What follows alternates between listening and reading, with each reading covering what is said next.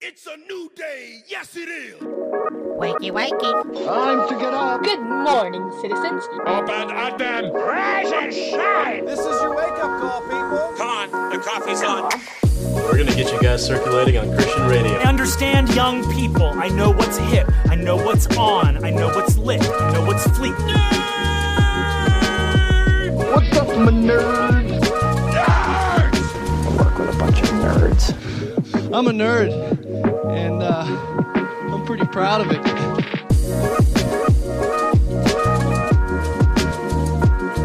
Rise and shine, nerds. Welcome to the Back Row Morning Show, part of the Love Thy Nerd podcast network and the official exclusive morning show for LTN Radio. I'm Radio Matt. I'm station manager for LTN Radio. I'm a third generation radio dude and a lifelong nerd. Also, I've been making very independent music for 20 years.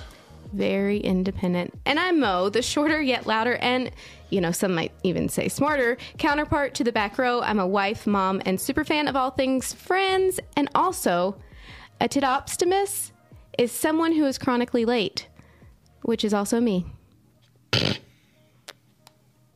That's what you needed that for? Yeah. Before the show, she's trying to figure out how to say it correctly. And I thought this was, I didn't see what the definition was, but I thought it was something, some doctor that your kid had to go see or something. Because, you know, it sounds like optometrist or, you know, so like, like, okay, that must be like a a, doctor of the lip or something that I didn't know about. Mm-hmm. know What's going on here? Oh, gosh. Okay. Uh-huh. Well, today on the show, why are sitcom dads still bumbling idiots? We've also got a Junk Food Tuesday, Taste Test, Ask Us Anything, five random facts, and more. But first, today is Tuesday, February 16th, 2021, and we got some holidays to celebrate. That's right. It's Mardi Gras. Whoop, whoop, whoop. Mm-hmm. Get your masks, get your king cake, get your beads. Have fun. Well, I mean, buy beads. Don't earn them, because that's a whole different thing. I mean, that's fair.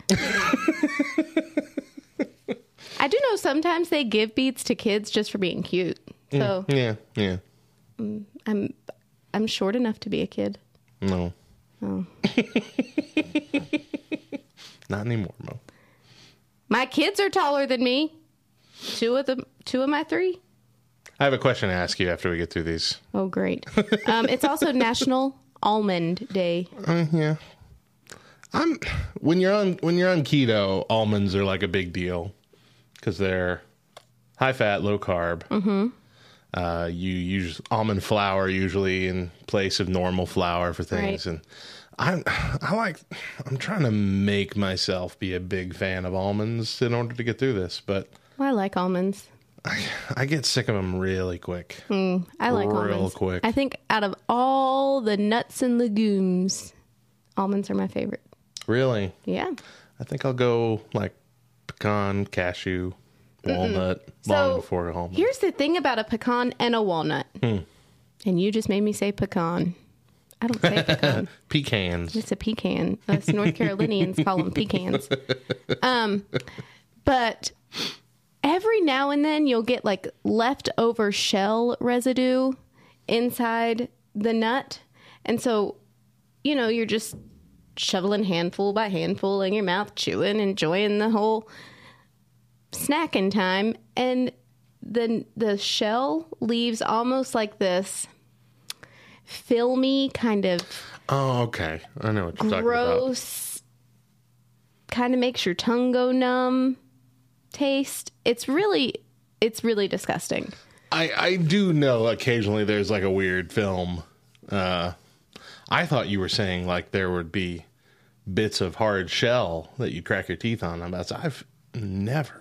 no but it because But no, it's not what you're talking shell about. it's like the the inside of the shell that protects the nut from the shell it's got like that it's a residue A almost layer. yeah. growing up picking pecans from pecan trees and cracking them open Mm-hmm. i can remember one of my good friends telling me you got to make sure you clean it out really well because you'll get shell residue left in there That's gross. Yeah hmm it's also national pancake day Yeah. I love me some pancakes. i prefer pancakes over waffles Uh, in you the know, morning I don't know if I do. I'm making pancakes but I do like pancakes. I love that was a bad Eddie Murphy impression, by the way. In the morning, but You're the impression person, okay? Gosh, we've already discussed this. but I think I like waffles better. Really? Thinking about it, yeah. Mm-hmm, mm-hmm, mm-hmm, mm-hmm. Keto waffles are also very good. Like you make Is this what we're doing? We're just talking Just talking about keto all the time. Keto now? keto keto waffles are great. Chaffles is what they're called. Uh-huh, yeah. Can't tell the difference. Uh huh.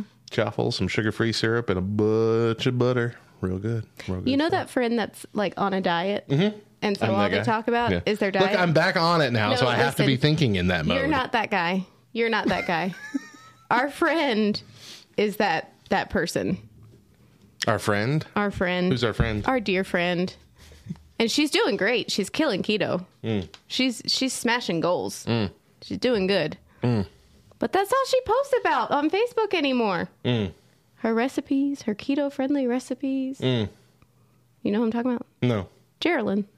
Oh, okay. Yeah. Yeah, That's well- all she talks about. Geraldine and Brandon and Tyler and Megan and I are all on keto now, right now. So that's why it's for everybody. keto club. Keto Club. Ugh. the ketokians. Ketokians. I don't know. We're gonna we're gonna knock ourselves out of ketosis here in a couple weeks, though. Well, me because you're not in ketosis, but because uh, I got an idea for a taste test similar to what we did with the uh, Christmas snack cakes. Oh yeah. Mm-hmm. Oreos. No, Oh. every Girl Scout cookie. Okay, but here's the thing. What? You like have you placed an order? no. Okay, you got to do it. I'll do it.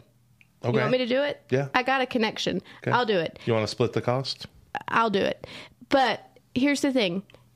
Cuz they run out super quick and so we're not going to be able to get our hands on every single one. Oh, okay. And for some reason New Mexico is the last state to be able to sell. I don't know why. Okay, are they already selling now? Yeah, they oh, started selling because I saw past- the the one that the the first one that opens here is in on the 27th. Yeah, so the Girl Scouts have got their cookies in. Oh, okay. I placed an order with my connection Thursday. Okay. She got her cookies in Thursday night. Shoot. So, but here's the thing because our state, Texas was selling three weeks ago. For real? Yes. And I don't know why. That's I don't know up. what the rules are, but because of that, because New Mexico is one of the last states, we don't always get all of the cookies. Dang. Okay. Mm-hmm. We'll try and get one of each, Okay. and I'll I'll split it with you. Okay. Well, I mean, you'll get to keep them, but This will be my fourth Girl Scout cookie order. Oh my god. I like Girl Scout cookies.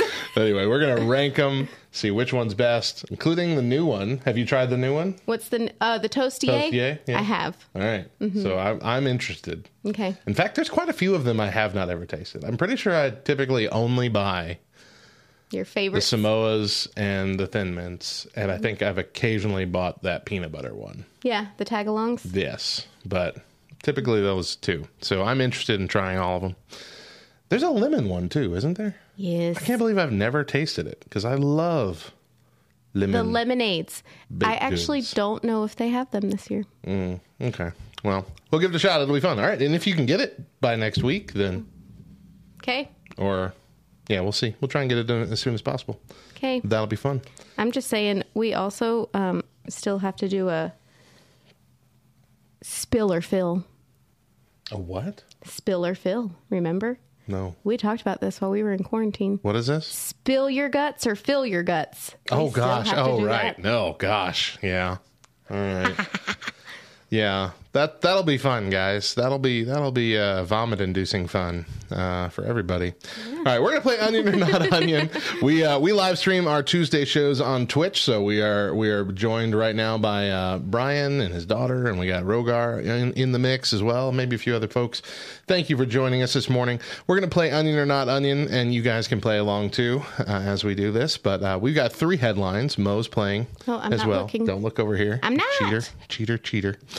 Uh, three headlines. Two of them are fake from places like The Onion or The Babylon Bee, and uh, the other one is an actual news story. And I'm going to read all three headlines. And Mo and our Twitch followers here are going to guess which is the real headline. And you can play along at home, even though this is happening uh, later for you. But, uh, you know, it's new to you. So what does it matter? Here we go. Headline number one Study 95% of ESPN.com visits simply habitual. Headline number two Patrick Mahomes quoted as saying, This loss will motivate me to appreciate what's actually meaningful in life. Meaningful? Meaningful. Like- meaningful. Meaningful? Did he say Yes, it? cor- okay. Yes, okay. yes, no. I thought that it was Yeah, I know, like. I know, I got you. Okay. Just trying to make sure. Okay. Keeping, keep- keeping, keeping it clear. I Okay, get cool. it.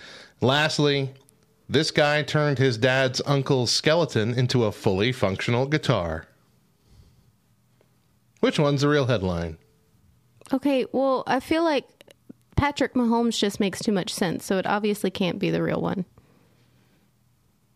Or is it? What about 95% of ESPN.com visits being simply habitual? That's what See, that's and what again, Oriole I Jedi feel like- says is the first one. Well, but see, again, I feel like that one, yeah. It, duh. Nobody actually wants to go to ESPN.com and watch any or read anything anymore. It's just part of your like daily routine. You wake up, you brush your teeth, you check your email, you check ESPN, and you're like, why am I here? I don't right. know. Well, uh, I'm going with the third one. yeah, so Brian Oriole Jedi says number one, Rogar saying number three, uh, Lark, uh, Rachel. Hi, Rachel. Our friend Rachel Our friend Rachel. is joining in as well. Uh, she's saying all of them, which I think she did last week too. And obviously, that's not how this game works. Uh, the correct story is. An inventive gentleman has paid the ultimate tribute to his deceased uncle, turning the late metalhead's skeletal remains into a fully functional guitar. It may seem morbid, but there's actually a really endearing story behind the Skelecaster. As Metal Sucks reports, a man who goes by the moniker Prince Midnight, uh, so already we're off to a cool start, has just finished constructing a guitar out of his uncle Fli- Philip's bones. Definitely a bit freaky, but it is quite some time since Philip passed. Tragically, he died more than 20 years ago as a result of a car accident. Philip's skeleton has been donated to a local college in Greece where it was used for educational purposes for two decades. When the school no longer needed the skeleton, it was returned to his family. With Orthodox Greeks frowning upon cremation and the cost of burial too expensive, Prince Midnight and family were at a crossroads as to what to do with Philip's remains. First, I got I don't want to keep saying his name. Prince Midnight. who Prince appears- Midnight. Who appears to live in Florida, of course, had to deal with a lot of red tape just to gain possession of the skeleton as he had to file and refile tons of paperwork to uh what is that Rep- repatriate i don't know what that is to get philip's remains after finally receiving the remains he ultimately decided to pay homage to his metal loving uncle by turning philip's skeleton into a guitar and this is what he said. He said, So I got the box of bones from Greece and I didn't know what to do at first. Bury them, cremate them, put them in the attic. All seemed like poor ways to memorialize someone who got me into heavy metal. So I decided to turn Uncle Philip into a guitar, which proved to be challenging. I did a lot of research and no one has ever made a guitar out of a skeleton. So I did it. You I started out consulting with two guys in Dean's Guitars Workshop in Tampa, but they got cold feet. Anyways, now Uncle Philip can shred for all eternity. Oh, man. That's how he would want it. I'm super proud of the project and how it serves to honor him, his life, and his influence on me. So you see the photo of this here. It's uh, the guy's rib cage over the area where you know you're strumming on the guitar. the The skull has been taken off and in place. That's where the neck of the guitar is. But also, just the rest of his spine and his pelvis are just hanging out Yeah. down at the bottom. I mean, It's- listen, I will say it's kind of cool looking. it looks cool until you remember this is a legitimate, actual somebody skeleton. yeah, it's over then 20 you're like, years old, though. Yeah. Oh, that's fine. Yeah. It, yeah, it doesn't bother me at this point. And and it was used for research at a university, so I'm sure that they did all the proper cleaning and you know, all of the stuff, all of the things. I'm sure they did all that. oh, we will, we will, uh, we will forget about the story and just I mean, at this on. point, it's like playing with the skull at the dentist. You know, you all do it. Everybody does it. It's not a real skull. How do you know it's not a real skull? You asked? almost certain. I don't know. Because they make a big deal about the fact that uh, there's one real skull in like uh, Treasure Island ride over at Disney. Like if every dis- dentist had an actual skull sitting in their office, people would be making a big deal about it. Did you know there was a real skull in the Pirate That's- Treasure Island? That's what the world wants you to think, Matt. There's skulls all over What this have we learned from 2020? Pirates of the Caribbean. I'm sorry. Yeah, you're right. Uh, Rogar helped us out there. Uh, Frost is also in the building. Hey, Frost. Uh, like I said, we're we're uh, live streaming our Tuesday shows on Twitch. Glad to have not on Tuesday, but we're recording our Tuesday shows on Twitch. Glad to have you here.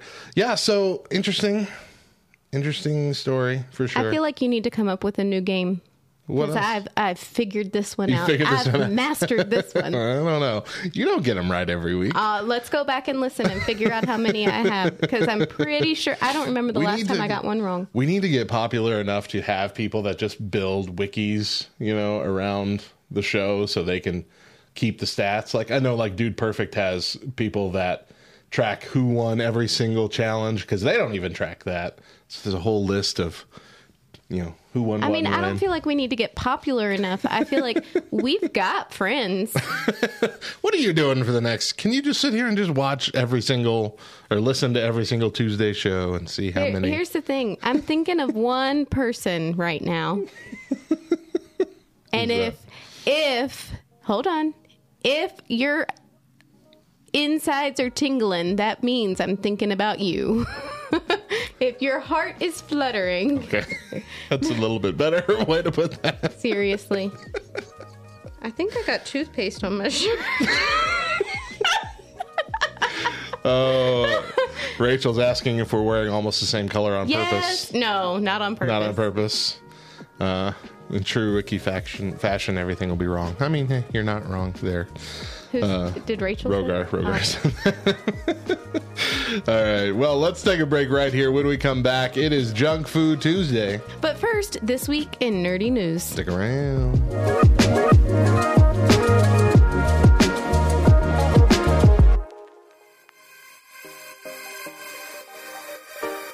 This week in nerdy news, this is LTNN.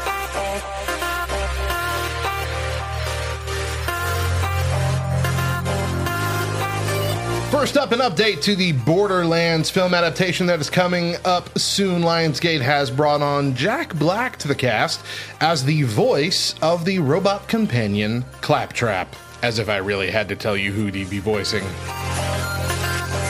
According to The Hollywood Reporter, HBO cast the role of Ellie in their upcoming adaptation of The Last of Us. Bella Ramsey, best known for playing Lyanna Mormont in HBO's Game of Thrones, will play Ellie. Ellie is an orphan who learns she's immune to the virus plaguing planet Earth. And then, according to Deadline, the Mandalorian star Pedro Pascal has been cast in the series as the lead character Joel. Joel is a survivor who risks everything to smuggle humanity's last hope out of the quarantine zone. Oh gosh. Don't we all wish we could escape the quarantine zone? Like this is life right now. Disney Channel has announced the full voice cast for Marvel's Moon Girl and Devil Dinosaur. Actor and singer Diamond White will star as Lunella Lafayette, aka Moon Girl, who is the smartest person in the entire Marvel Universe. Series executive producer Laurence Fishburne will voice the recurring role of the Beyonder, who is described as a curious and mischievous trickster. Marvel Moon Girl and Devil Dinosaur will premiere on Disney Channel in 2022. Also, thanks to Hamilton, I can't hear the name Lafayette without thinking of Daveed Diggs. And I guess I'm not complaining about it. Paramount revealed the new title and animated logo for its sequel to Sonic the Hedgehog. They said it's groundbreaking, thought provoking, and extremely obvious. The title for the movie is Sonic the Hedgehog 2. Lastly, heads up, all of you Green Lantern and Funko Pop fans, because finally, after releasing dozens of Blackest Night inspired pops over the years, they have finally gotten around to releasing the Black Lantern himself, Black Hand, in his dead and black ring wearing form. You can pick him up exclusively at Hot Topic. It is currently for pre sale, will be available beginning February 24th. And if you don't know who I'm talking about, pick up all the Blackest Night books right dang now. What are you doing with your life? That was This Week in Nerdy News. I'm Radio Matt, and this is LTNN.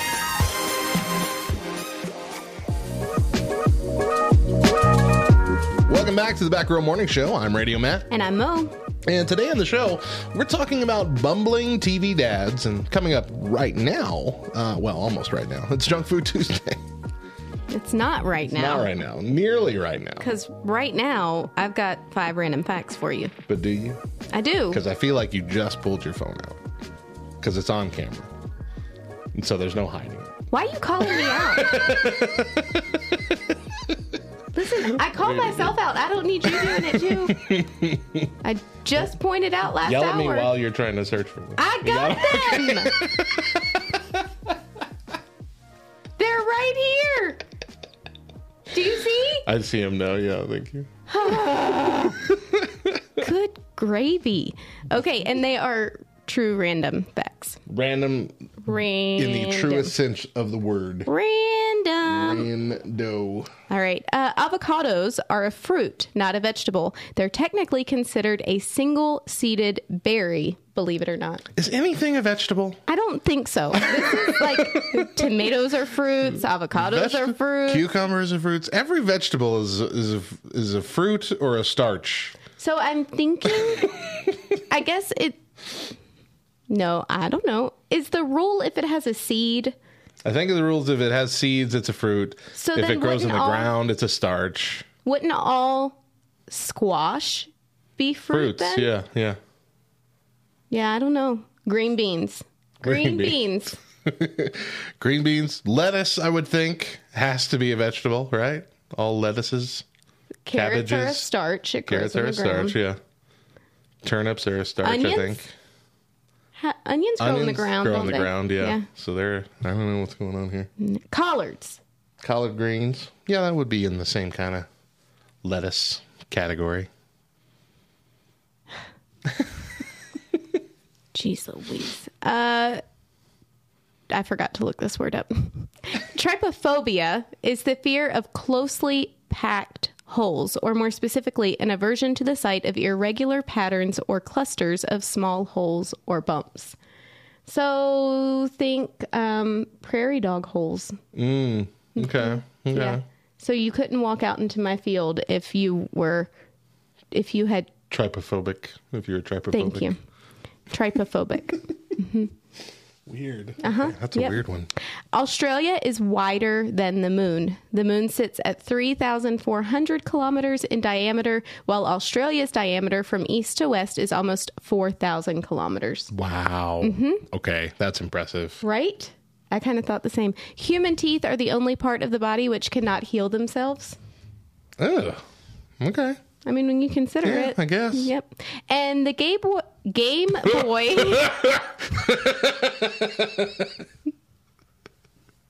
Oh no, we got something playing. Sorry. The Go Game ahead. Boy version of Tetris was the first game played in space in 1993 when it traveled aboard a rocket to the Mir space station, where it was played by Russian cosmonaut Alexander A. Serebrov.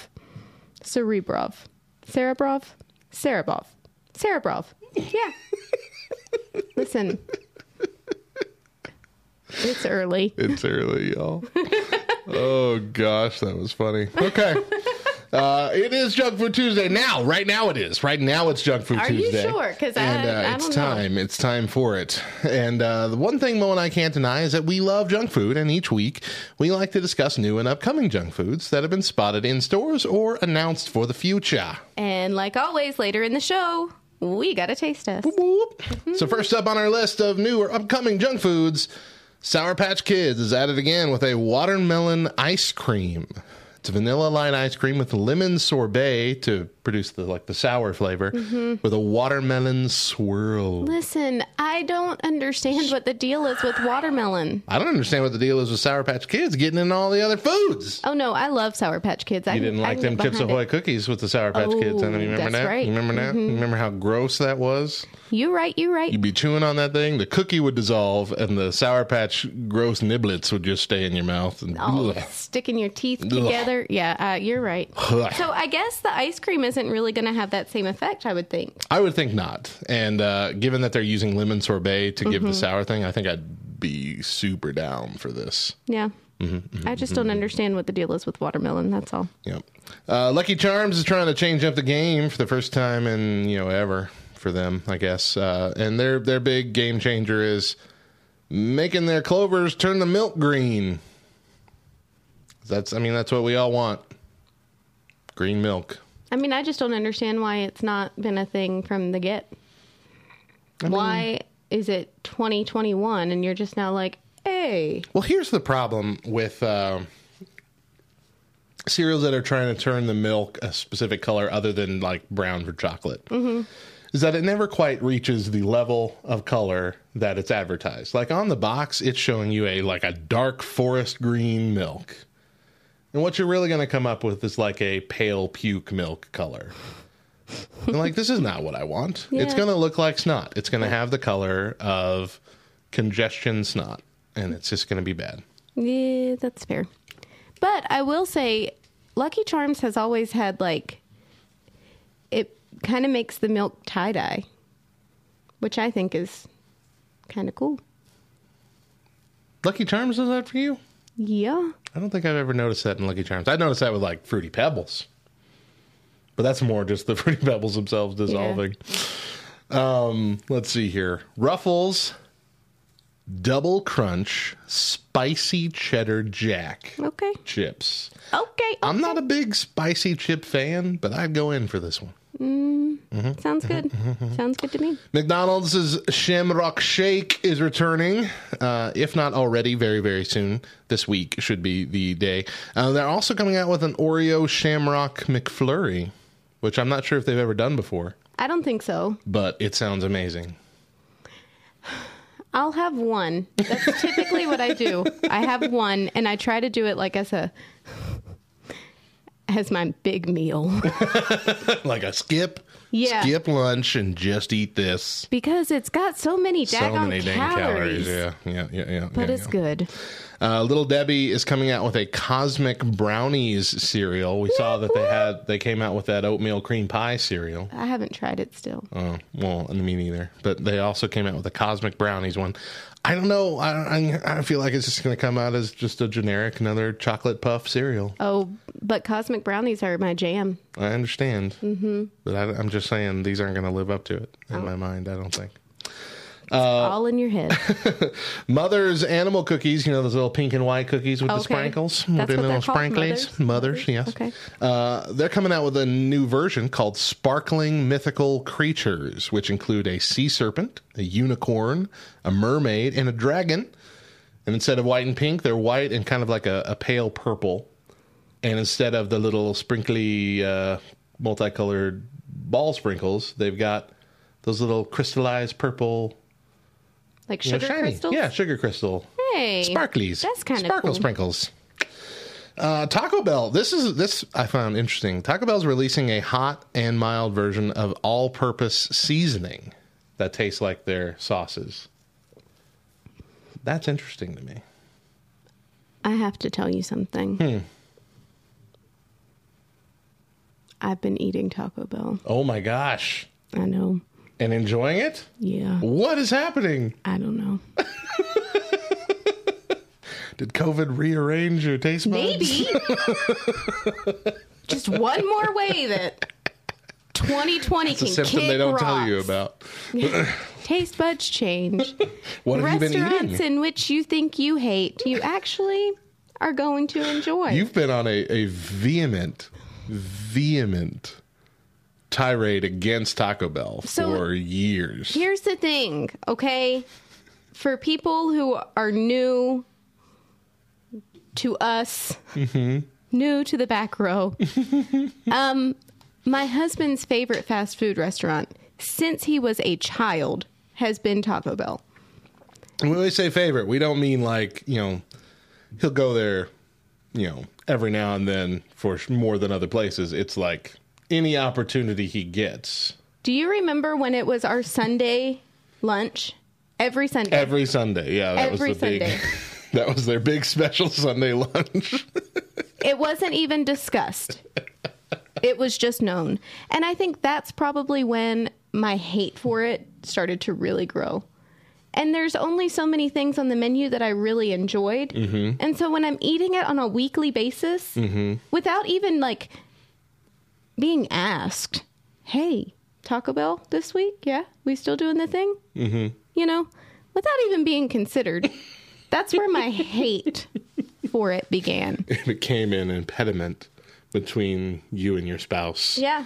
Until finally, I think it was maybe maybe 3 weeks, maybe a month of ordering food, getting our Sunday lunch and me not ordering anything until Chris was finally like, "Hey, what's up? Why aren't you mm. why aren't you getting food?"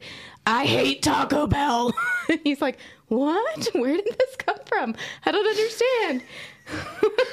Not always observant.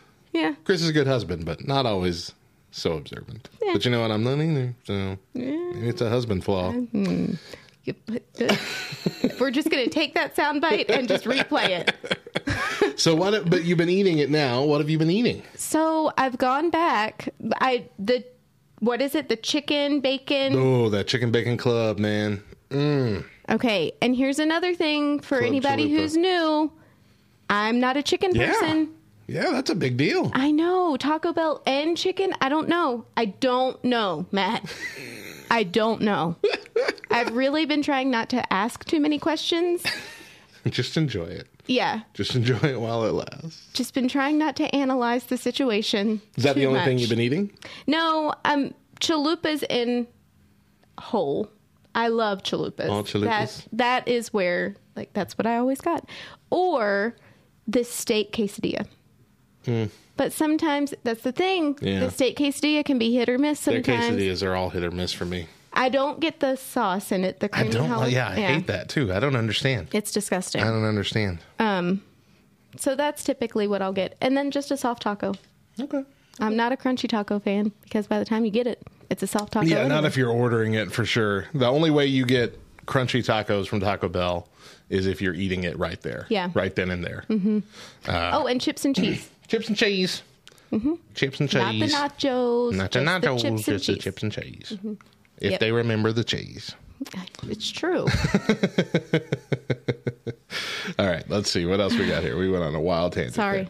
Uh, Hostess new. Okay, man, this is making me sad to be on keto because this is Oh. Hostess new baby bundts, little bundt cakes in the flavor of cinnamon swirl and lemon drizzle, which is my favorite. I'm all about it. Oh, I'm all about it. Sorry, friend. Yeah, This too shall sucks. pass. It sucks. Uh, Eggo is coming out with stuffed bites. Do you remember um, a few, a few, oh, maybe over a decade ago now? Eggo had things called waffles, F U L L S. Uh uh They were normal shaped waffles, but they had like a layer of filling on the inside. They had a strawberry one, and then I think they did a, a cinnamon one or something else too. No. But the strawberry one was amazingly good. You don't put it, you don't need to put any syrup on. You can, but you don't need to put any syrup on them or anything. It was like a kind of like a waffle pop tart almost, but without like icing or anything. Really delicious, and they stopped making them. These Eggo stuffed bites are similar, but what they are is they're actually like waffle balls, Like a donut hole, sort of. kinda, except that they look a little bit bigger, full with that same kind of strawberry preserved uh, filling. I. They're- Yeah. I mean they're good. If they're if they're anything as good as uh, the waffles were, then these are going to be great. Hmm. Okay, I tried these as one of the last things I tried before going on keto. Club crisps. So you have like the the club crackers. yeah, well they're yeah the club brand, crackers uh-huh. as like the little air air fried crispy chip type things, and they're dang good. Like I'm surprised. I got I bought them. I'm like okay, like an air puffed butter cracker type thing, it's going to be all right. I'll eat, you know, a handful of them, but you're not going to want to sit there and eat a whole bag of that. And no, I wanted to for Yeah. sure. So good. They come out with a sea salt version, which is what I tried, and also a ranch version. They are they're a weird thing because they feel like a chip. Like they they give you the sense of a chip, but they are clearly a cracker as well with the crack buttery flavor. I can't describe. I've never had anything like it. Interesting. They're very good. Club crackers are my favorite. Very so- good. They're not like the Ritz chips because that's another Yeah. cracker chip kind of thing. They're not like those at all. Okay. Uh, very different, Okay. but very good. Interesting. So, yeah, give those a try. Ghost energy drink, bringing it back to uh, Sour Patch Kids. They've come out with a Sour Patch Kids red berry flavor and, of course, uh, blue raspberry flavor energy drink. Is Ghost a brand? Ghost is a brand. Okay. Uh, I don't think we have them in our neck of the woods. Okay. Hmm. But it's a rising brand. And then lastly, we have Pepperidge Farm flavor blasted cheddar and sour cream goldfish fish, which the flavor blasted are the ones that have like extra powder, flavor they're powder gross. on top of it. I them. don't like them. I only like the pizza version. Oh, I don't. I've never had.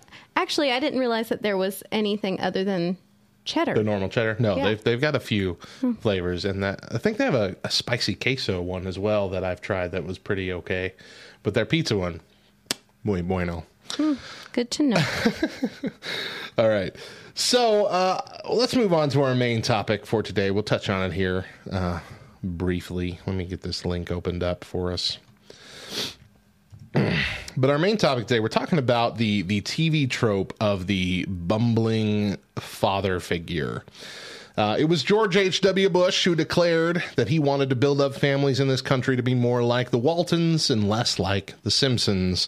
Why? Well, because The Simpsons was one of the early adopters of the bumbling oaf of a father, one who was too busy trying to grow up himself that he was hardly a role model for his own children, and that trope took off. Uh, I don't think The Simpsons was the first to use this, but it was definitely the most prominent, the most popular version early in the uh, well, the beginning of the 90s. Uh, I believe the first season of The Simpsons was in 89, that first little half season that they had. Uh, I mean, what shows do you remember from the 90s that featured TV fathers? oh gosh, uh, Family Matters. Family Matters, which I think was one of the better ones when it comes to how they portrayed the dad. The dad, you know, he did he did have uh what is his name? Reginald VelJohnson. Is that his full name or whatever? I, I don't know. Uh, but he had uh, he had multiple episodes where he was kind of a bumbling dad who made mistakes or was you know just falling uh not sorry being foiled by uh steve urkel just messing everything up i think Yeah. that was the ongoing joke but he himself wasn't presented as stupid no, I, I feel like he himself was presented as a like an all American. I don't want to say hero, but I mean he was a police officer. Mm-hmm. You know, and I don't know. and he was clearly he was clearly like seen as a good father Yeah, just Yeah. an all American dad who made mistakes, who messed up, but he was he was a good dad. Mm-hmm. Um, also, growing pains. Growing Pains, yeah. That one was um, that was that was all right. I think mm-hmm. this is when like the shift was started happening because then we had like Home Improvement, where Tim Taylor, while a loving father, constantly screwing up, constantly blowing things up, constantly needing to learn a lesson himself, usually from his neighbor, in order to kind of put that into play in his own family life and with his marriage. So you had Tim Taylor, who's making all these mistakes and and uh, being just the foil of the whole house, and then you had his wife, who was always very serious and always the the no nonsense. Why are you doing this? What is wrong with you? Kind of character trying to live a very serious life, trying to move up in the world, go into the the uh, job market herself, you know, do all these things. She was growing as an adult while he was still learning things that he should have learned when he was a child, kind of stuff. That's Yeah. the, that was the whole premise of the show. Pretty much all nine seasons, I think. Yeah, You know. Mm-hmm. While I, I love Home Improvement, I love it a lot, and the, the the difference there between The Simpsons and Home Improvement is again he was a very loving father, and that was clear. While Homer has had episodes where he's been presented as a loving father, but Overall, overall, his children don't respect him. Right. Uh, the quote we have here in the Bumbling Dad TV tropes page is is where uh, Lisa is talking to uh, substitute teacher Mr. Bergstrom. Says Lisa, your homework is always so neat. How can I put this? Does your father help you with it? No, homework's not my father's specialty. Well, there's no shame in it. I mean, my death, not mine. You didn't let me finish. Unless the next word was burped, you didn't have to. so I mean that that shows you how much uh, respect she has for her father, and you know the same goes for Bart, and maybe worse with Bart. yeah. We, we're we're live streaming on Twitch. We have uh, Rogar chiming in. Boy Meets World is still one of my favorites, but I don't think Alan really fits the category, and that's yeah, true. I was thinking the same thing. Boy Meets World was completely different for yeah. sure. Yeah.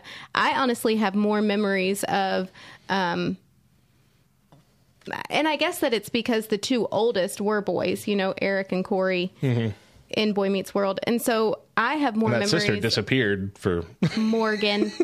for several seasons. I feel like. yeah, she kind of did. Um, but I have more memories of Alan, uh, you know, having talks and man to man conversations with Eric and Cory than I do. I can't see. I don't even remember the mom's name. Remembered all three of the kids. Remembered the dad. Don't even remember the mom. She she wasn't there. Yeah. Interesting. um, And like another one I remember was Smart Guy. Smart Guy's the dad. I don't remember the name of the dad, uh, but uh, TJ's dad was also a very loving, smart, uh, wise father. Funny as well. Never really seemed as the butt of the joke. But as time went on in the 90s, we started to see that shift. We're going to talk a little bit more about that after we take a quick break. Uh, and we, we ask the question Are all dads Homer Simpson? But first, five bonus random facts. Stick around.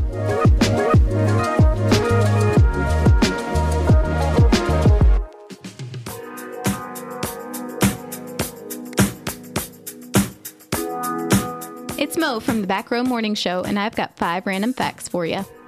In earlier episodes of The Fresh Prince of Bel Air, Will Smith would learn the entire script, which is why sometimes he can be seen mouthing other actors' lines. The unicorn is the national animal of Scotland. It was apparently chosen because of its connection with dominance and chivalry, as well as purity and innocence in Celtic mythology. Venus is the only planet to spin clockwise. It travels around the sun once every 225 Earth days, but it rotates clockwise once every 243 days. In the famous poppy field scene in Wizard of Oz, the snow coming down is calming to Dorothy and her posse, but they should probably have been far less relaxed as they were actually being rained with asbestos based snowflakes, uh, which was actually a popular Christmas decor for families in the US and Europe during that time. And lastly, the wonderfully named Soda Popinski from Mike Tyson's Punch Out originally boxed under the guise Vodka Drunkinski in the arcade game Super Punch Out. For more fun facts and hilarious nonsense, tune in to the Back Row Morning Show Monday through Thursday at 7 a.m. and again at 9 a.m. Central here on LTN Radio.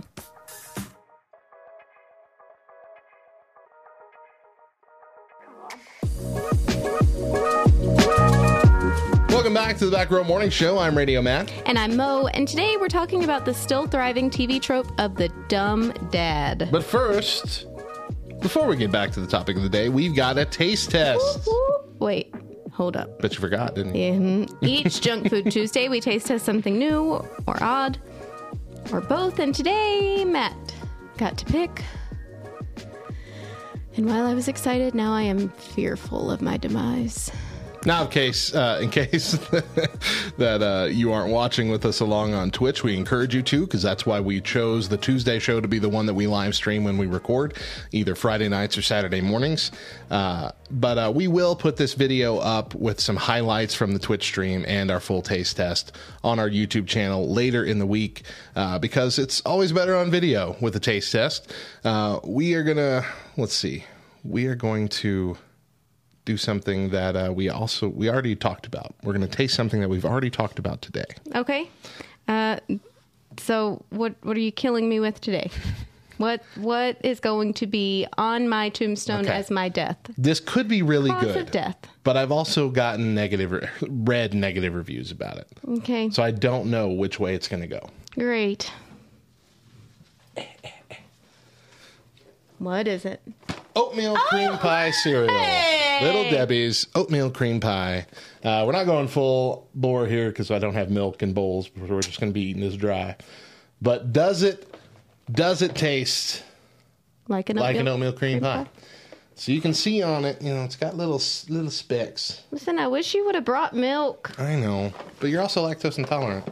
Yeah, that's true. you could have just got almond milk. Ugh. Okay. Again, another keto sidetrack. You know, on keto, you can't have normal milk. Even skim milk has too many carbs in it.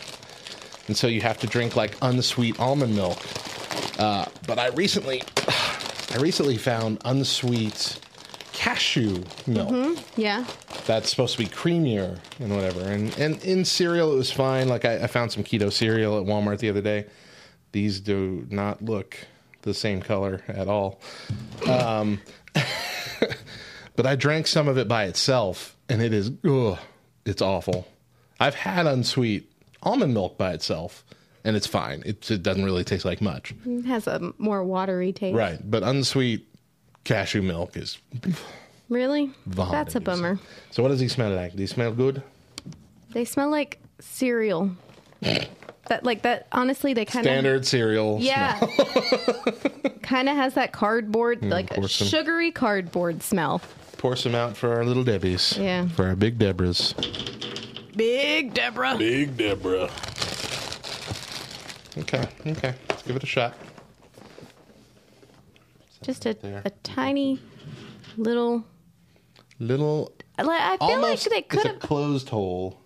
Like why why like a even have mini a donut sort of. Yeah, why even have see see you can see in the package it looks like Actually, I don't think I'd want them to look like that. they kind of look like they're you're puckering. right. Ew. uh, which you can use your imagination. Here, Ew. they just like almost closed Cheerios. Okay, but this looks nothing like an oatmeal cream pie. Not at all. I don't But understand. it is. but It does have like a frosting coating on it, so I guess that's where the cream flavor is supposed to come from. But again, looks very different than on the package. It's it's very white uh, tinted as opposed to just the brown tint that looks similar to these pies up on this box. I don't understand this. Give it a shot. Here we go.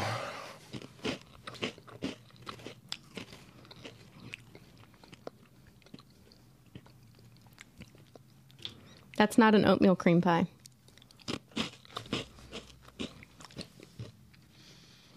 That's not an oatmeal cream pie at all. I don't know what I'm tasting. I know. First of all, the uh it like disappears. It's a very like quick flavor. It's a well, it's a quick flavor. It's also just a quick bite. Like you bite Oh. into it and it, it dissolves almost That's true. immediately. Yeah. I don't understand. I'm about to put three in my mouth to see if I get like a punch of flavor really quick. Okay, hold on.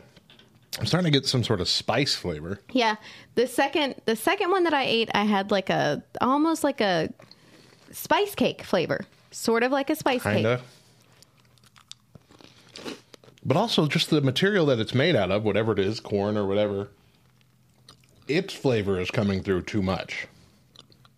Like the natural flavor of whatever this ingredient is. Don't waste your money, y'all. If you are an oatmeal cream pie lover and you have wondered and wanted to buy it, it doesn't taste anything like an oatmeal cream pie. It's not good.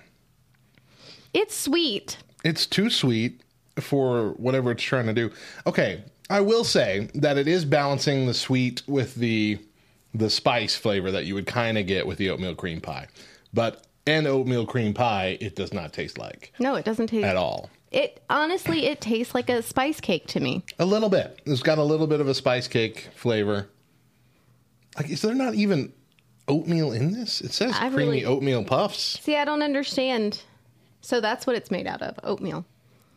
Y'all missed the mark. I am sorry, Kellogg's, but this is not. And the spice flavoring that's still on my tongue is not pleasant. Yeah, It's not pleasant at all. not a fan. Okay. Well, let's play a quick game. Oh, okay. They have a game on the back of this box, so let's let's do something fun with it. Which came first? So the answer's on the bottom, so I don't know either. Uh, which came first, the cassette tape or the oatmeal cream pie? Uh, From Little Debbie. uh, oatmeal cream pie. Uh, which came first, the camera phone or the cosmic brownie? That's a hard one. I feel like those would have I'm been about saying the same cosmic time. brownie. Wow. Uh, ATM or Nutty Buddy wafer bars? Ooh. but see, Nutty Buddies. I, I feel like these things have been around for. But how long have ATMs been around? Do you remember a time in your life before ATMs existed? Because I don't. No, but see, this is what I'm trying to think. I'm trying to consider my parents or my grandparents. And I feel like I know Nutty Buddies have been around for my parents' childhood. Uh, last one email or Swiss cake rolls? Oh, Swiss cake rolls. I feel like, yeah. All right, let's see. Uh, the oatmeal cream pie came two years before the cassette tape. Okay. Nutty Buddy wafer bars came seven years before the ATM. Swiss rolls came 11 years before email.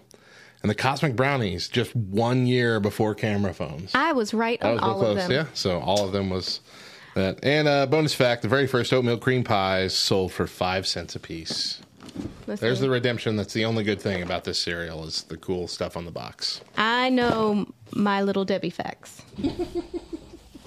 I feel like that's what my childhood was based around. You get the Big Deborah Trophy. I, you know, well earned and well deserved. Okay, so last last segment we started talking about the bumbling dad TV trope uh, that is still relatively popular today. But we said that, and and in between takes here, Mo said she's she's starting to think maybe this trope is kind of bunk that it it's not really as widespread, and and she may be right. Uh, so let's let's talk about it a little bit more. I love hearing those words. So it's born out of a TV trope called the sitcom Dysfunctional Family. It's a deliberate subversion of the standard 50s TV father. Uh, now it's so common, the, the older trope is nearly forgotten. Uh, although clever at times, he's the TV dad's not usually allowed to be smart. He has no idea that shortcuts make long delays. He's lazy, gluttonous, has miscellaneous other glaring vices. His children may love him, but they often don't respect him. However, he's still a sympathetic character. The source of his charm is his complete love and loyalty to his family, even if the main way he shows it is by fixing problems he caused himself. Okay. Okay. His family is made up of at least one child, nearing in their teenage years, and a wife, usually much prettier than dad, who spends her time parenting the husband. If he has one or more teenage daughters, at least one will be a bratty teenage daughter or a daddy's girl, whether they are, these are all tropes, by the way. Whether they are or not, the dad will be an overprotective dad in regard to the girls, and quite often amazingly embarrassing to the girls and the boys alike. Naturally filled with unfortunate implications, and other, or, and sorry, and often used as an enabler of several double standards. Sometimes on rare occasion, uh, rare occasions that a mom does something dumb, she's cut more slack than she otherwise would be, since the bumbling dad is there to make her look better by comparison. The frustrating and stagnant gender roles enforced by this trope are often pointed to as an example of sexism against men. On the other hand, this trope doesn't let female characters off so good either. For example, if everyone's used uh, to tolerating dad's incompetence, they might still hold mom to the standards of a competent adult. In fact, she may uh, she may end up being held responsible for parenting the husband and fixing his screw ups. After all, somebody's got to be the grown up in the family, and you can't hold dad accountable for not acting like one if he's just an idiot. This trope is still mostly seen in sitcoms and cartoons, along with many commercials, especially ones aimed at kids. Uh, in anime, this type of character is taken more respectfully since it usually consists of a goofier dad, more involved with his family than the stereotypical uh, TV dad. This is even more common when his children have no visible mother. This is an example of how a subverted trope can end up becoming the norm. Back in the day, fathers were assumed to be wise and in charge, and the bumbling dad was something fresh and unusual, which was arguably what made it so funny in the first place.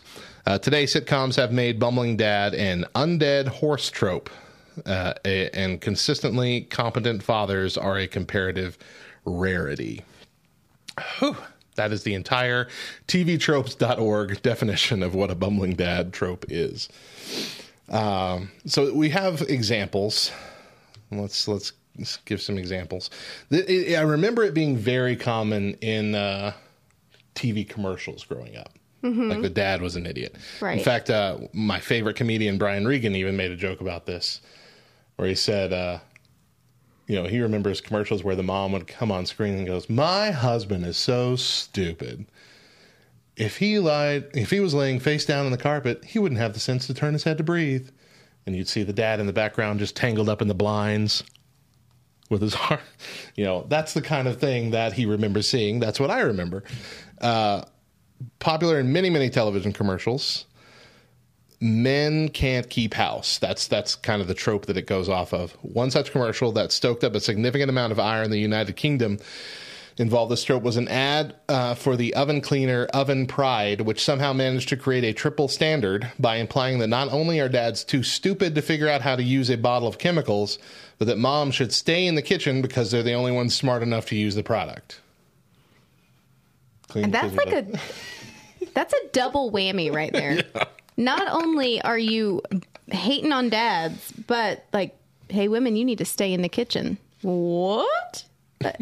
That I I don't know how that um played out for that product there. Uh, Eggo waffle commercials have dumped their live action gimmicks, and, or well, at the time, for crudely drawn cartoon shorts featuring a bumbling dad trying to steal his daughter's waffles. Commercial for Verizon Internet showed a bumbling dad whose wife had to boss him around for the good of the family to stop him from neglecting his chores in favor of playing with the new computer under the guise of helping his daughter with her homework.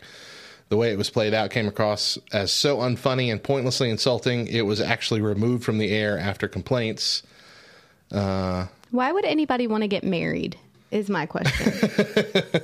I mean, truly, growing up with this as your idea of what a dad is and what marriage is, you know, a dad is an idiot. You get married and you have kids and you lose all your brain cells. You're you're dumb. And then a mom is just a nagging Overlord. thank you. Appreciate your word choice. There's a lot of anime references. I don't really, I'm not super into anime, and so I'm afraid of like giving away spoilers and stuff. Yeah. So I'm not going to do that. Uh, but here's one that I recognize at least is an anime named Bleach. Uh, I cannot pronounce the name. Is, is, Isshin Kurosaki, Ichigo's widower father, uh, is presented as a complete incompetent boob when it comes to Yuzu and Karen. So, all our anime fans out there, if that means something to you, it does. Uh, let's see. The father in the movie Coraline uh, is uh, one of the. Okay, this is listing like this trope being used somewhere. Uh, Professor Bomba in Epic is uh, already unused to interacting with humans, let alone his own daughter. Uh, Disney princesses. Here we go uh, there's a pretty huge trend in infantile, impotent fathers that are the Disney uh, girl that Disney girls had to put up with during the company's Renaissance era. While they're always well-meaning and wanted the best for their daughters, they tended to get easily fooled. Were intelligent but eccentric. Were too caught up in the traditional values, etc. Interesting enough, the main reason or the main aversion to this is Fa Zhou, wise, poetic, kind-hearted, retired. Uh, father of Mulan, uh, who wasn't even really a, princess. Uh, so he was the only kind of not bumbling princess dad in the Renaissance era of the Disney princess movies. Mulan's father. He was seen as more respected, even because he was going to go fight, despite being old and injured and all that. That depends on who you are watching the movie. I personally was like, seriously? You're going to die and you're going to leave your family. All because you're too prideful? All right, so Honey, I Shrunk the Kids, Wayne Szalinski, highly intelligent, but also a very bumbling dad who basically let his kids get shrunk and then his baby get blown up and then got himself shrunk in the third movie. Just, you know, that's a a good one. Uh, but, you know, can't hate on can't hate on uh, oh gosh, I forgot his name already. What's the guy's name? Yep. You know what I mean though. He's a good guy. Yeah. He left acting to raise his kids after his wife passed away. Yeah. Real nice dude. Then he got punched in the face this year by a random stranger in New York just walking down the street Why? Why for on random earth? reason. no reason whatsoever. Got caught on camera too. Got caught on camera. He was just walking down the street and he saw this guy run up and just pow, pump him right in the face. And uh Wow. and um, Ryan Reynolds took the blame for it because he brought him back for a Mint Mobile commercial and brought him back to 2020. He said, "I should have known better than to subject him to 2020." Yeah. Help us out, Twitch. What's the guy's name? I can't remember it for the life of me. Honey, I Shrunk the Kids. Uh, the the uh, Lord Helmet in Spaceballs. Can't remember. Wasn't he in Ghostbusters? No. Was he in Ghost? No, he wasn't one of the Ghostbusters. He wasn't one of the Ghostbusters. Oh, well, he was in Ghostbusters. He was in the uh, second or the first one. I don't remember. I think it was the second one. He was in Ghostbusters. Yeah, whatever. I don't remember. um, let's see here. Let's move on. Uh, Maleficent, subverted in Maleficent, where three female pixies are bumbling moms, and the only male involved in, in raising the child is sworn is shown to be quite good at it. Rick Moranis, thank you, thank you, Twitch. Rick Moranis, gosh, Yeah. I knew it. jeez, Just couldn't. Jeez. Yeah. Yeah. Uh, okay, we'll go to Christian movie here. Christian movie, Mom's Night Out. Uh, all the fathers, bumbling dads, just big bumbling fathers. The only one that's not a bumbling idiot uh, by the end is the one who's not actually a dad. It's just the friend. It was the one who was seen at the beginning as the irresponsible friend that shouldn't be along for the ride, and he's the one that gets the kid to settle da- kids to settle down and is reading them a story and all that kind of stuff at the end. Okay, but for real, like that, that's real life. You are just reinforcing a stereotype here now. Well, I mean, it's always the friend that doesn't have kids that has the patience to handle kids in the worst situations. Always. Uh, all right, here's an ultimate one. Clark Griswold. Clark from Griswold? The, Clark Griswold from the Vacation movies. I don't know. Bumbling father. That is the definition of a bumbling father. Do you remember my husband's argument on Christmas vacation? I don't. Really? I have a lot. I interact with a lot of people about a lot of things. I don't recall. No, I mean when we did our show, our Christmas show, and we ruined three Christmas movies. Oh, right, right, right, right, right. I still don't remember what you're talking about. Oh, forget it. What are you talking about? you can't bring it up and not bring it back. I need to be reminded. Clark was constantly working towards making his family happy and Oh, trying to. Sure, he was, but that didn't mean he wasn't incompetent at it.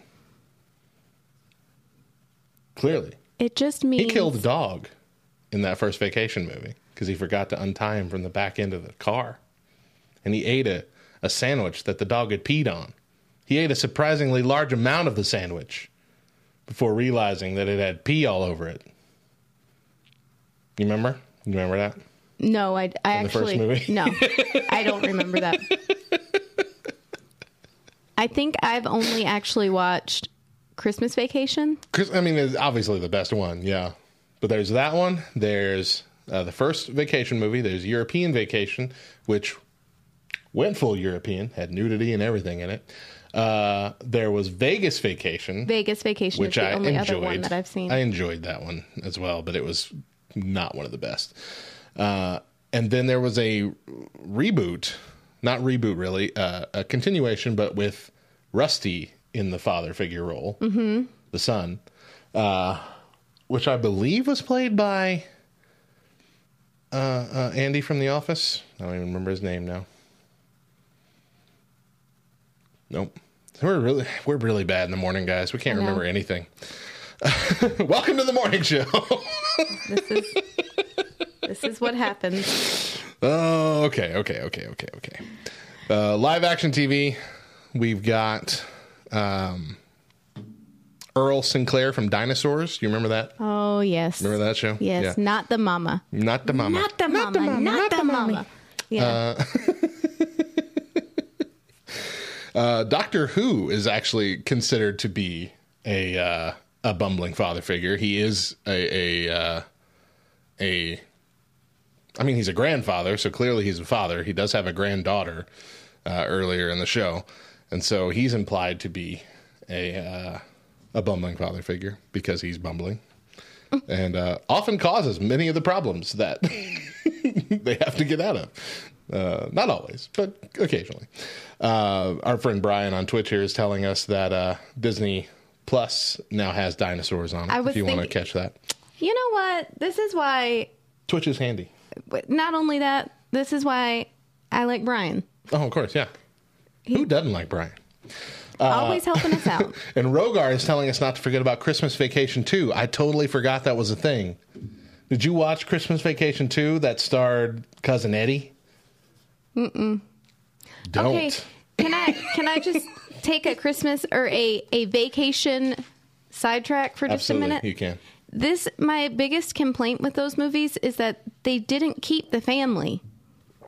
It's not the same kids. Oh, every single vacation movie recast the kids. It it, I, it drives me crazy. Yeah, because it's the I same same parents, but recast kids every I time. have a hard time then like, is this the same family? Are and we? I'm pretty sure they've rotated as to which one was older in different films. yes. Yeah. Yes, the son was older or the girl. Yes, Yeah. I, it's one of those things. I think we just recently watched Vegas Vacation again within the last year. Rewatched it, and I asked Chris. I was like, "Okay, I realize that it's the Griswolds, and I realize that it's the same parents, but is this like supposed to be the same family?" And he's like, "Yeah." Like, and he looks at me like I'm the dumb one. Yeah. Why? Because it's different kids.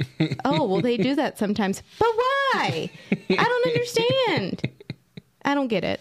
Okay, keep going on Uh, Frank bumbling. Frank Barone from Everybody Loves Raymond, a blustering Oh, yeah. uber bore with no concept of sensitivity or restraint who embodies this trope. Uh, let's see. Father Knows Best. The titular father complains about this trope in the show within a show uh, called Father Does It Again, exclaiming such a stumblebum husband could only exist on television. Uh, let's see. Uncle Phil is not one of those. Uncle Phil was a great father figure character. He had his moments of bumblingness, but very rare. Right. Very, very rare. Mm-hmm. Game of Thrones, Mace Tyrell is entirely played for laughs as a bumbling, psychophantic mama's boy. Uh, You let's see. cannot put Game of Thrones in this list. that it just that doesn't make any sense. Every single person on that show has moments of being bumbling. that that was a reach. I'm really disappointed. This is a, a a business that does nothing but analyze TV shows They for tropes. no, listen. Come okay, on. hold up. You want okay? We started with commercials. Yeah. Then we went to movies. Yeah. And now finally, hold on. What else did we touch on? We they had a whole section of Disney dads. Mm-hmm. And now finally we're touching on TV dads. And we're kind of touching on TV dads because Doctor Who is a grandfather. Uh, Frank Barone also a grandfather. But a father also But- in the but- movie. I mean, but- in the show. No, but it Clearly. doesn't focus on their role as a as a dad. No, that- nobody it- says the TV trope had to be a dad of young children. Okay, but what about ah. Ray? Why didn't they touch on Raymond? No, because he's, he's he's well, he's also a bumbling idiot in the show, but he's not as bumbling as Frank Barone. The- and then they're gonna put Game of Thrones in there. No, I'm sorry, guys. you're you're this is just this is garbage. Tim Taylor in Home Improvement. Now we finally reached him. Unlike most bumbling dads, however, he's actually very competent at his job. At least he would be if it weren't for his almost mental illness level compulsion to improve things that don't need improving. when did setting fires and breaking things in every single episode become competent at your job? Be- the, no, am so- he, this- you're not. Hold on, no, Neil. You're jumping. You're jumping. You're jumping a bar here. He is very good at his job when he's not doing that overkill, improve more power thing. When he handles his job like he's supposed to, he's very good at it. Uh, let's see here. But he is more close to the standard trope, uh, usually not always understanding how he should act in various circumstances. So the problem is, is he knows what he's doing, for the real job. He knows how things are supposed to be fixed. He goes too far, goes, but as I'm fixing that, I'm going to give it more power, and then it destroys whatever's happening. You understand? You understand? That's why he's he knows what he's doing. He knows what needs to be done. Yeah.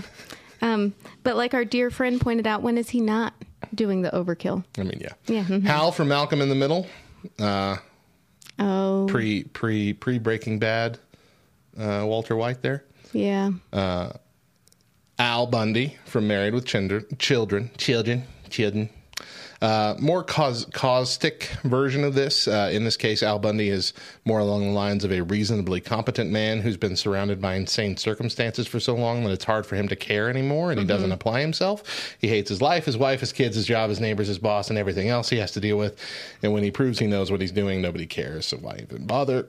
Phil Dunphy, one of the more recent uh, versions of this TV trope, uh, mainly a result of his attempts to seem cool.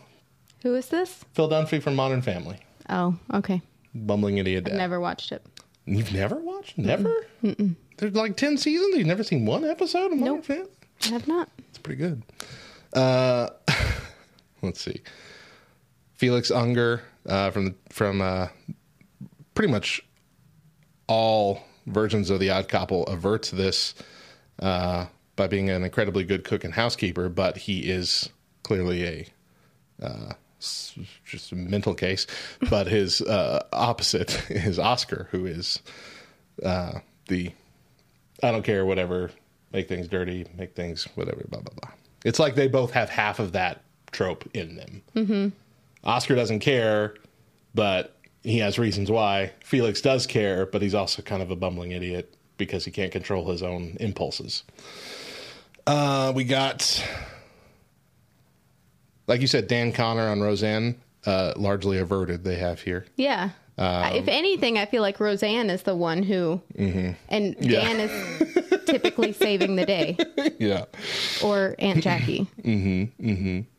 Uh, let's see. We've got a couple more here. Oh, you know what? I never thought about it before, but it's also very prevalent in newspaper comics.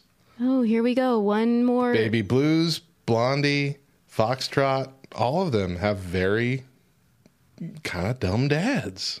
But the article is about TV dads. I know, but it is it's it's a trope that's found everywhere. Uh, we've got video games as well, yeah. Wally Warbles from Cuphead, Boggy from Banjo Kazooie. Yeah. Okay. So the rest are like web web things, um, and there are a lot that we didn't touch on as well because they're shows I don't really know all that much about. So I will I will admit that yeah, it's not maybe as common as I thought it was. Here's the thing. But I the ones that there of- are common on are big shows. Mm, no. Home I- Improvement was nine years Sure. Okay. in prime time. Ok- Okay, let me make my point. Sorry. I can think of for every one show that has a bumbling dad that fits into this whatever stereotype, I can think of five more where they don't. I mean, we named them earlier. Okay, so you have Home Improvement, but then you also have Boy Meets World, Family Matters. You have Roseanne. You have Growing Pains. I need one more. You have. You even have Step by Step. And you talking about you even have Step by Step. Step by Step was a, a good show. No, it was a good show, but what I'm saying is there are times where he may have been in that category, but it was very few and far mm, between. Okay. He was much more of a respected dad, a loving dad, a- an mm, involved mm, dad than he was a bumbling idiot. For every one movie even though this is that that's my biggest complaint about this daggone list. It says TV dads, but TV was a very small portion of this list here. Anyway, for every one movie, I can think of five more where the dad is a all around good dad. Okay. It, Okay. Well, the things that we didn't, some things that we didn't list are are popular things like, of course, The Simpsons. We didn't really talk about The Simpsons in that list, Right. But The Simpsons were kind of the the jumping off point. Mm-hmm. We have the shows that kind of bore out from The Simpsons. We Yeah. have Bob's Burgers. We have American Dad, Family Guy, uh, Futurama, which Well, you know all these all these shows that are the same genre and all tend to have that same problem of presenting the father as a bumbling idiot. Now, s- some of the shows, I would say, I would argue, Family Guy, uh, uh, all the Seth MacFarlane stuff, uh, the mom is also seen as an idiot at times, but clearly less often yeah. than the father. Well, and I was thinking about King of the Hill. King of the Hill, I don't think, yeah, I don't think King of the Hill suffers from that. Yeah. I really don't. I really think that they lean heavily on the friends to be the bumbling idiots.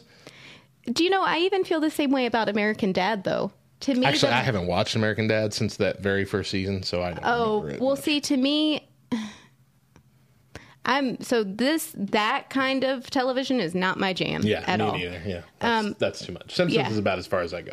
But to me, if they're if we're pinning one parent against the other, the mom is far more of the moron In American Dad, in American Dad. okay, Yeah, I don't recall. she's very self um self focused. What's the word that I'm? Self-centered, self Well, s- yeah, aggrandizing. she has to, you know, her appearance and the way that she looks, and and the dad is, I don't know. So Anyway. uh, as we're as we're doing this on Twitch, we have people chiming in with us, and, and Brian brought up Full House, and we didn't talk about full talk about Full House, but they're essentially three father figures, Yeah. in Full House, and I think that what from what I recall anyway with Full House is that essentially all three of them kind of trade off the bumbling dad role depending on an episode.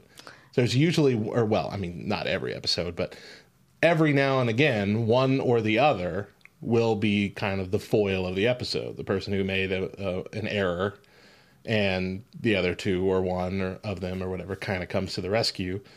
They're not. They don't. There's not one who's always an idiot. There's one who's always goofy, the you know Yeah, the cut it out Joey. guy, uh, Uncle Joey, and then there's one who's always cool, Jesse. and then there's one that's just trying to be the best dad he can be. But see, and that's the thing. Who's the only real dad, right? Danny. Um, Who's To a me- real foul mouthed individual in real life. well, yeah.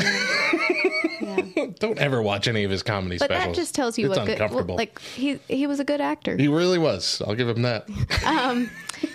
but to me, I, it was very clear and you know it was different from three men and a baby the movie three men and a baby Mm, yeah. because it was very clear in full house that you had a dad and then you had two uncle figures Yeah. and when you consider an uncle figure the point of an uncle figure is to be the fun uncle Sure, to sure, be sure, the sure, one sure. you know that the kids can come to and we're just going to goof off and we're going to have fun dad is for discipline uncle is for fun Sure. you know I got you. and so for full house that was more of the feeling that it gave me i never thought until jesse got married and then they had twins Yeah, then but they had even kids, yeah. even then he really stepped up as a father figure you Mm-hmm. no, know? I, I, the, I guess what I'm trying to say is that with the Full House presentation of the the three kind of daddish figures, Mm-hmm. I think they're more well rounded, a better presentation of actual people, actual fathers, uncles, whatever, what have you, in that kind of role. Mm-hmm. In that we're not always going to be perfect,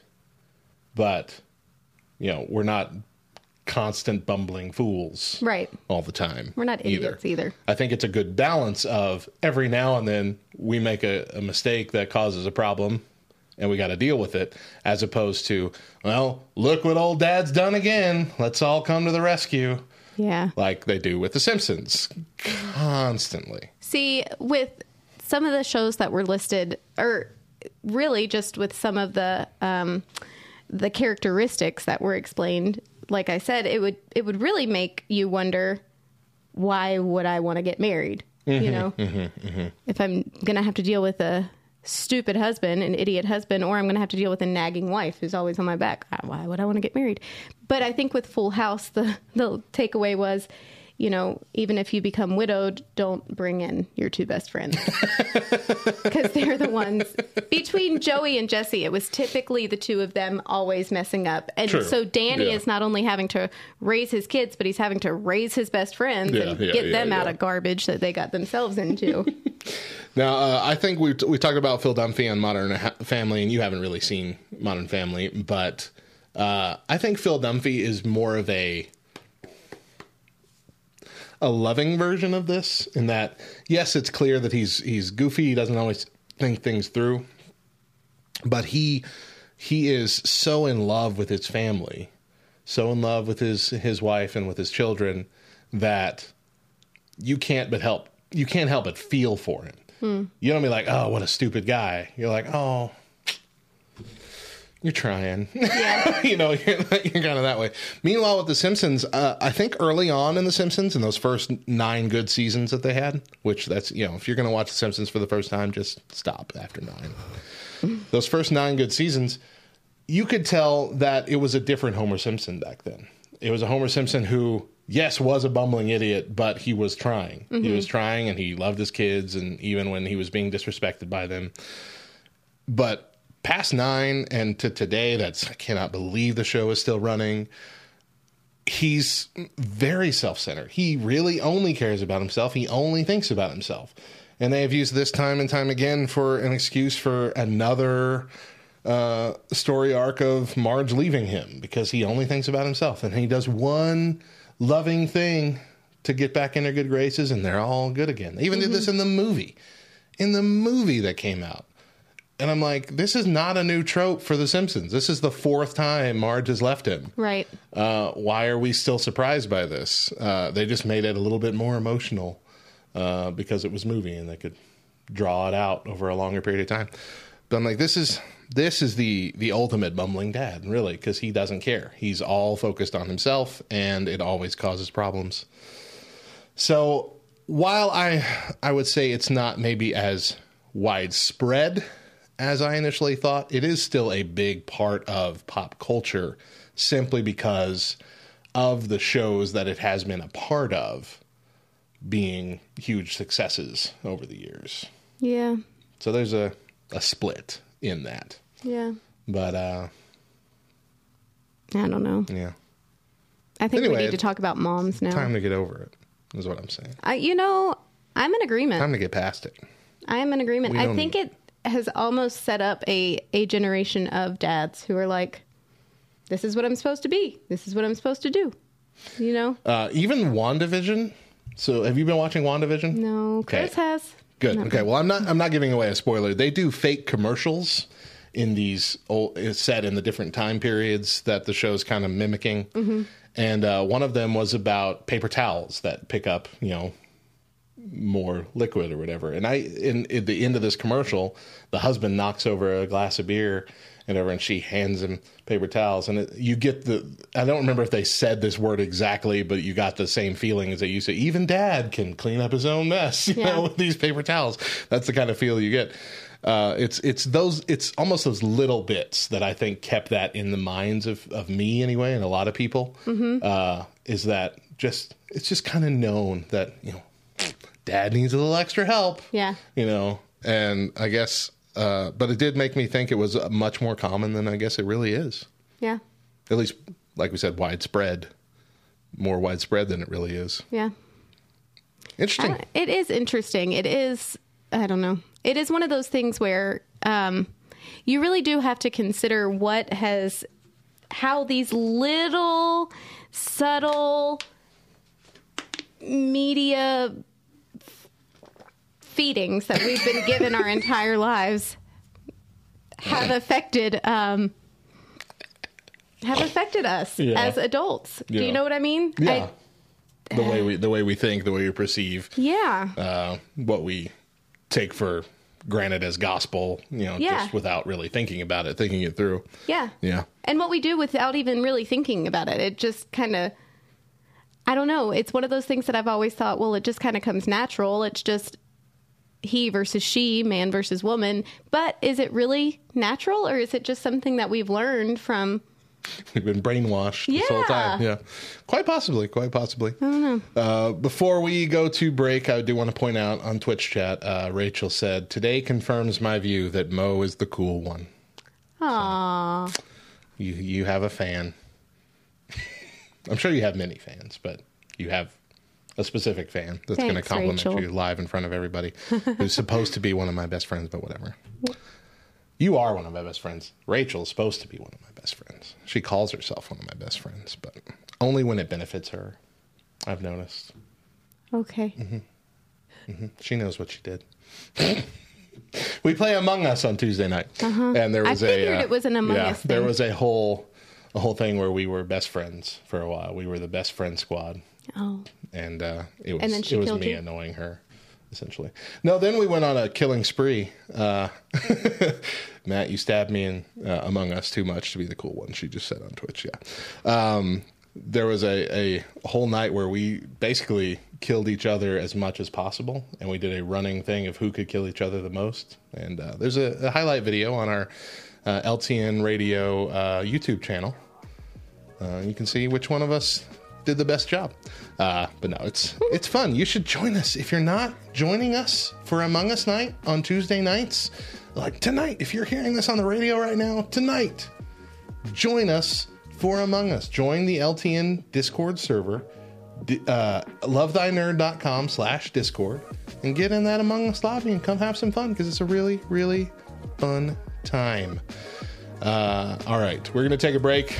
Don't go anywhere. When we come back, we will answer questions that you've been dying to ask us. More back row morning show to come. Stick around.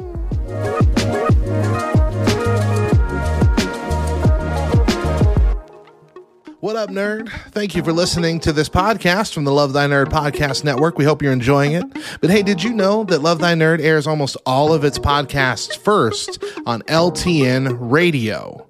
That's right. LTN Radio is your home for the best Christian rock, rap, pop, and indie music. And it's also the place to go to hear Love Thy Nerd's content before it reaches the podcast feed.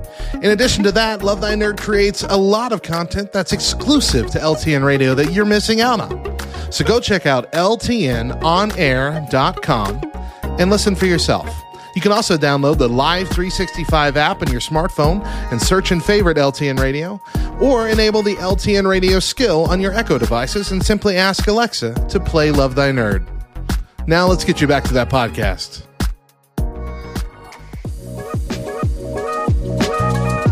Welcome back to the Back Row Morning Show as things are winding down for the day. But first, we're going to ask, answer, and ask us anything question. Well, we're not going to ask the question. We're not going to ask it. We're going to know. answer it. Yeah, We're going to ask you a question and then just wait here for your answer. uh, we, we are live streaming on Twitch, and Twitch is asking us our questions today. Uh, we're, we have one question we're going to get, and this is from uh, uh, Oriel Jedi, our buddy. Uh, he asks us, How did we both meet? And so we addressed this. That technically, we, we met in church, uh, but the you know initial meeting wasn't really an interaction per se. Just like, Right. oh, I'm Mo, I'm Matt. So we're gonna. We're I gonna didn't go by Mo at that point. you didn't. Yeah, you're right. You went by Megan. Mm-hmm. Uh, and it took me a really long time to even call you Mo after Uh-huh. you did start going by Mo. Uh, but anyway, we're to talk about our first interaction. Uh, do you want to set up the story? Mm-hmm. Go ahead. Um, I, I would say it was 2014, I think so. Yeah. um, summer of 2014, roughly July. I was serving in my very first year as VBS director here at our church, and um, had it was a Sunday morning. The Saturday night before, we had finalized all the decorating details in the church. Um, and then Sunday morning was supposed to be like our big VBS Sunday. Right. We were going to be talking about it, right? Like it was. It was the Sunday before launch. Uh-huh. Right. So right. Yeah. Right. Actually, I think that year did we launch on Sunday evening? Maybe. Yeah. Yeah, we did because we had CR on Thursday, so we were going to do Sunday through Wednesday as Right. the thing. Yep. Mm-hmm. So it was going to start that night. Yeah. And so the whole church was already decked out, decorated, um, set for the week. And the sanctuary had a huge waterfall. Waterfall effect. Yeah, made from tablecloths and lots of tape. Lots of tape. Lots of tape. You had them hang. You had uh You had them taped to our view screen, and they were like draped over like these big pillars that we have to give it that effect of kind of coming over a cliff. Right. So, Oh, how yeah. high do you think that that is, really? Pretty dang high. Like uh, we're we're well above a story. I think. Oh, yeah. Yeah, Oh, yeah. Well above a story. I think one and a half stories tall, maybe. Yeah. So, our tallest ladder in the church was 15 foot. Right. And I had to go to the very top rung of that ladder. So, and still Mm-hmm. even had then to, you were still stretching. Yeah, Yeah, yeah, still yeah. had to stretch and stand on my tippy toes. So, more than 15 feet. Higher, high. higher high. than 15 feet. Yeah. So go ahead. You can take okay. take over so from here. she uh she did all that. I came in. I come in uh early on Sundays to get things set up, and that's something I still do, but that's something I did then. And uh I came in, and the first thing I noticed was most of that waterfall had fallen down, Mm-hmm. and I uh, I didn't know uh, Megan all that well, so I believe I had to call a few different people and wake them up and say, "Hey, do you have Megan's phone number so I can call her?" Uh, Megan was informed by me that this happened. She said, "Crap, okay, I'll be down there in a minute." So she came up early in the morning as well uh, to get this fixed, and I'm in the back working, getting stuff ready for service as I typically do, and I didn't really think anything of it. Mo's or Megan's going to be up there doing whatever she's got to do. She busts out this 15 foot ladder. And again, like she said, climbs to the very, very top rung and is still stretching. And I'm like way in the back of the sanctuary in the sound booth, and I just keep looking up and I just, oh, that's not safe. okay. And I just keep working and I look back up again. I'm like, oh. I thought to myself, if she falls and dies, what am I going to tell her husband? Mm-hmm. I just sat there from the back and watched it happen. Nope. Okay. So I got up and I, despite her protesting, she said, You don't need, I'm okay. You don't need to stand there. I'm like, It's all right. I'm just going to put a hand on this ladder and just make sure it doesn't tip over and you don't die because I can't. I can't just say I stood by and watched it happen. Yeah. Okay? I can't just say, say that. And uh, so what wound up happening is we essentially just had a butt long conversation as you were sitting there trying to fix that thing because it took forever. Uh, and I think you had to come down a couple times. I think you resorted to duct tape yeah. because that residue is still to this day on the bottom of that screen Yeah. yeah. uh, to get that stuff stuck up on there. Uh, and because of that, you had to do it on the other side as well. Mm-hmm. Uh, and so it became like quite a long project. I think it took at least an hour Yeah. uh, of fixing that. So over that hour, we just talked and got to know each other, and it was pretty cool. Yeah. And so we've had a couple conversations after that, and about that time was when we were uh, we were getting ready. I guess no, I guess it was still a while before we started. About a year and a half later, uh, we had started getting ready for the Back Row Baptist podcast. Uh, me, John Berkey, Hillary Berkey, a couple other people were getting that started. Uh, Kevin, Kevin Wellborn. Oh, Kevin would have been mad if I forgot him. Uh, started that, and uh, like I said, Mo and I had had a few conversations since then, but not not too many, but just enough to know that we got along really well Yeah. and I invited her on, I think the fourth or fifth episode. And by the seventh episode, I thought, okay, she needs to be on every episode. And so I invited her to be like I was the I was the one figure who wasn't going to rotate, and everybody else would rotate out who was going to be on the show. And I decided, no, she's gonna she's gonna join too. And so both of us are going to be the hosts, and we'll have rotating people that are you know doing the doing the show with us. Not necessarily guests; they're still like cast of the show, but we'd rotate out who those were. Yeah. Uh, and the rest was history at that point. I mean, we've been we've been pretty close friends uh, for a, a long time. She has scared me on multiple occasions that she was going to move, and I didn't know what I was going to do. uh, I was ready this last time, and then you still wound up not moving, Right. Uh, but yeah, it's it's uh, that's that's kind of how it's gone. And Yeah. most of our interactions have been based around back row stuff.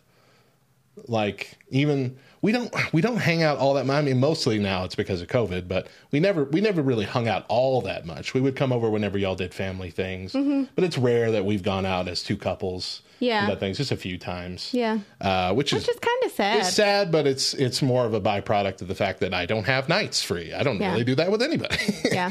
I think we uh, like once every two months have the Berkeys over on a Friday night to watch a Marvel movie for one Marvel movie. So Yeah. that's about it. That's only when we can convince the grandparents to watch the kids for the night. uh, but uh, yeah, it's it's just a rarity all around. But most of what we've done is here but we've we've talked so much. This is our this is our 320 no no no. 331st episode of the morning show in addition to uh, about 120 some odd episodes of that podcast beforehand. All of which are about an hour to an hour and a half long. Some of them were a, few, a little shorter but some of them have been longer. I mean just count up how many hours that is of conversation between us. It's rare that now that we have stories that we haven't heard already. Yeah.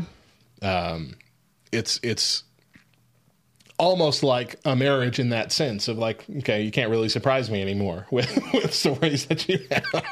Yeah. uh, because we've just had so much talking.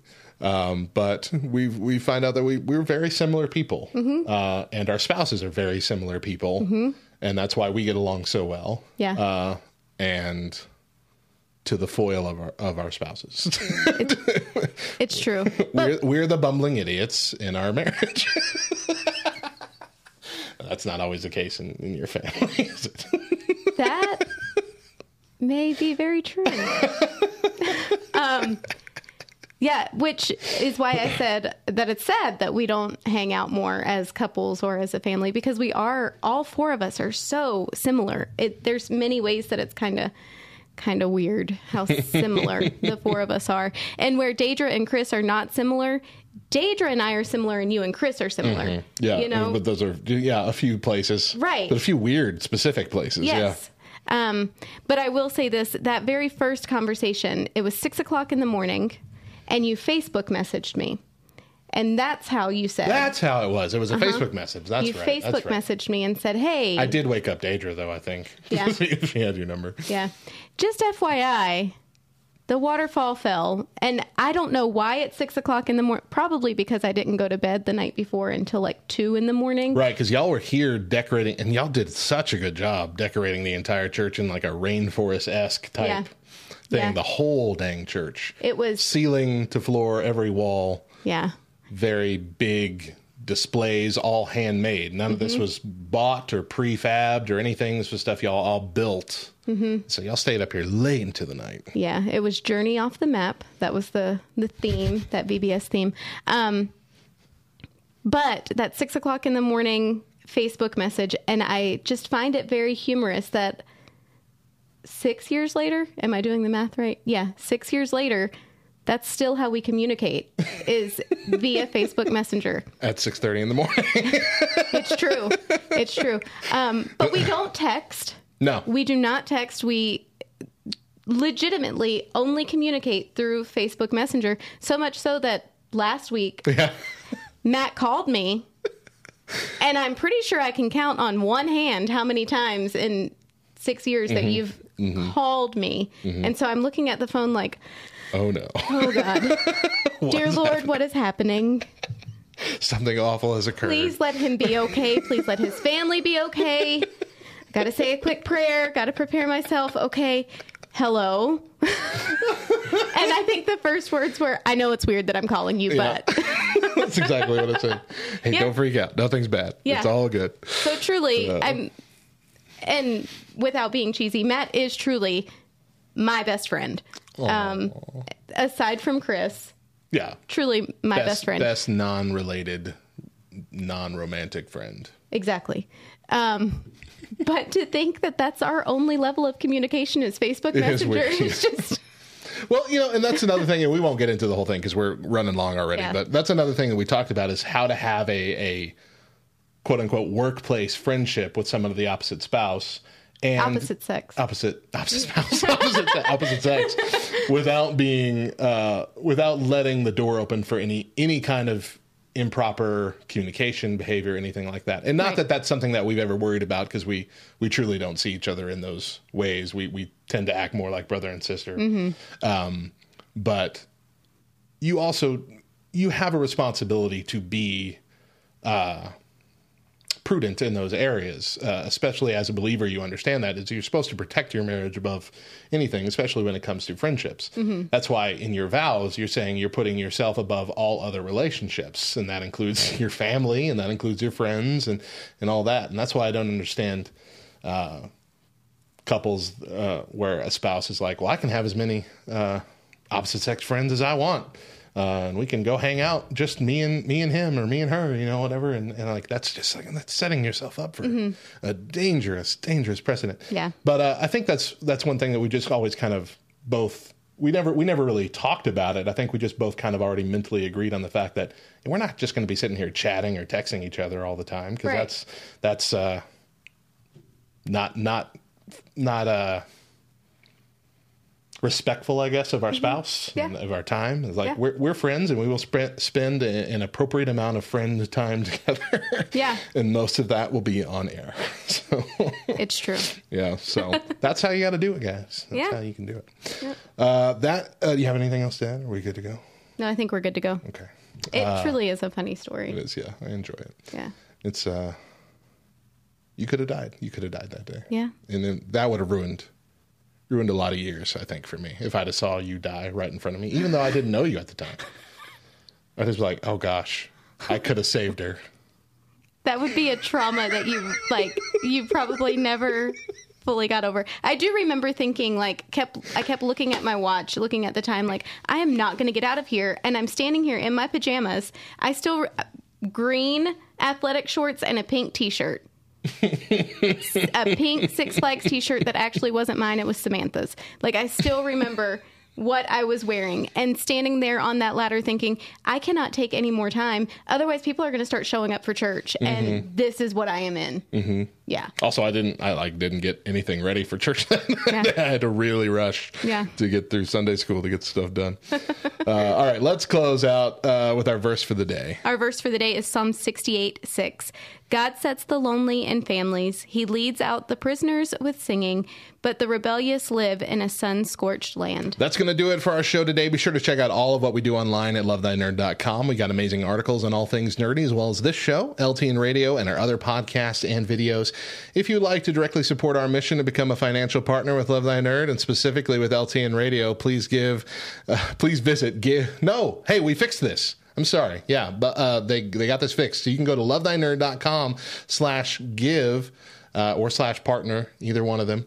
I think it's partner. Dang it, now I got to fix it on all the other stuff I have. Uh, I think both work, but uh, lovethynerd slash par- dot com slash partner. Uh, you can select LTN radio from that list, or you can just give generally to Love Thy Nerd. Uh, let's see here. Love Thy Nerd is a qualifying 501c3 nonprofit organization, and your gift is tax deductible. Make sure you're following us on all the socials at, at the Back Row LTN, at LTN On Air, and at Love Thy Nerd. And the Back Row Morning Show has its own Facebook group community for Christian humor, Back Row Baptist Church. So search us out and join in on the fun. Lastly, remember that we air exclusively on LTN Radio, LTNOnAir.com, every Monday through Thursday at 8 a.m. Central with an encore at 10 a.m. Oh, not Central, Eastern. Ugh. 8 a.m. Eastern with an encore. At, I'm just this whole changing to what we're doing from Central to Eastern has really messed me up. All last week, by the way, I jumped two hours. I was saying 9 a.m. Eastern. I went from Central to to Eastern, thinking I was going from Mountain to Eastern in my Oh, head. man. So I've just screwed this up royally. But 8 a.m. Eastern with an encore at 10 a.m. Eastern. If you missed a day or just can't catch the show live, find the Back Row Morning Show podcast version on Spotify, Apple Podcast, uh, etc. Subscribe, rate five stars, and leave a review. All of that helps us out immensely. We'll be back tomorrow morning, and we hope you will too. Mo, final thought. Topher, that house better be clean. Straight up, kid. Uh. Love you. All right. Once again, I'm Radio Matt. And I'm Mo. And remember, if nobody else tells you, we promise that it's true. Jesus loves you, nerd.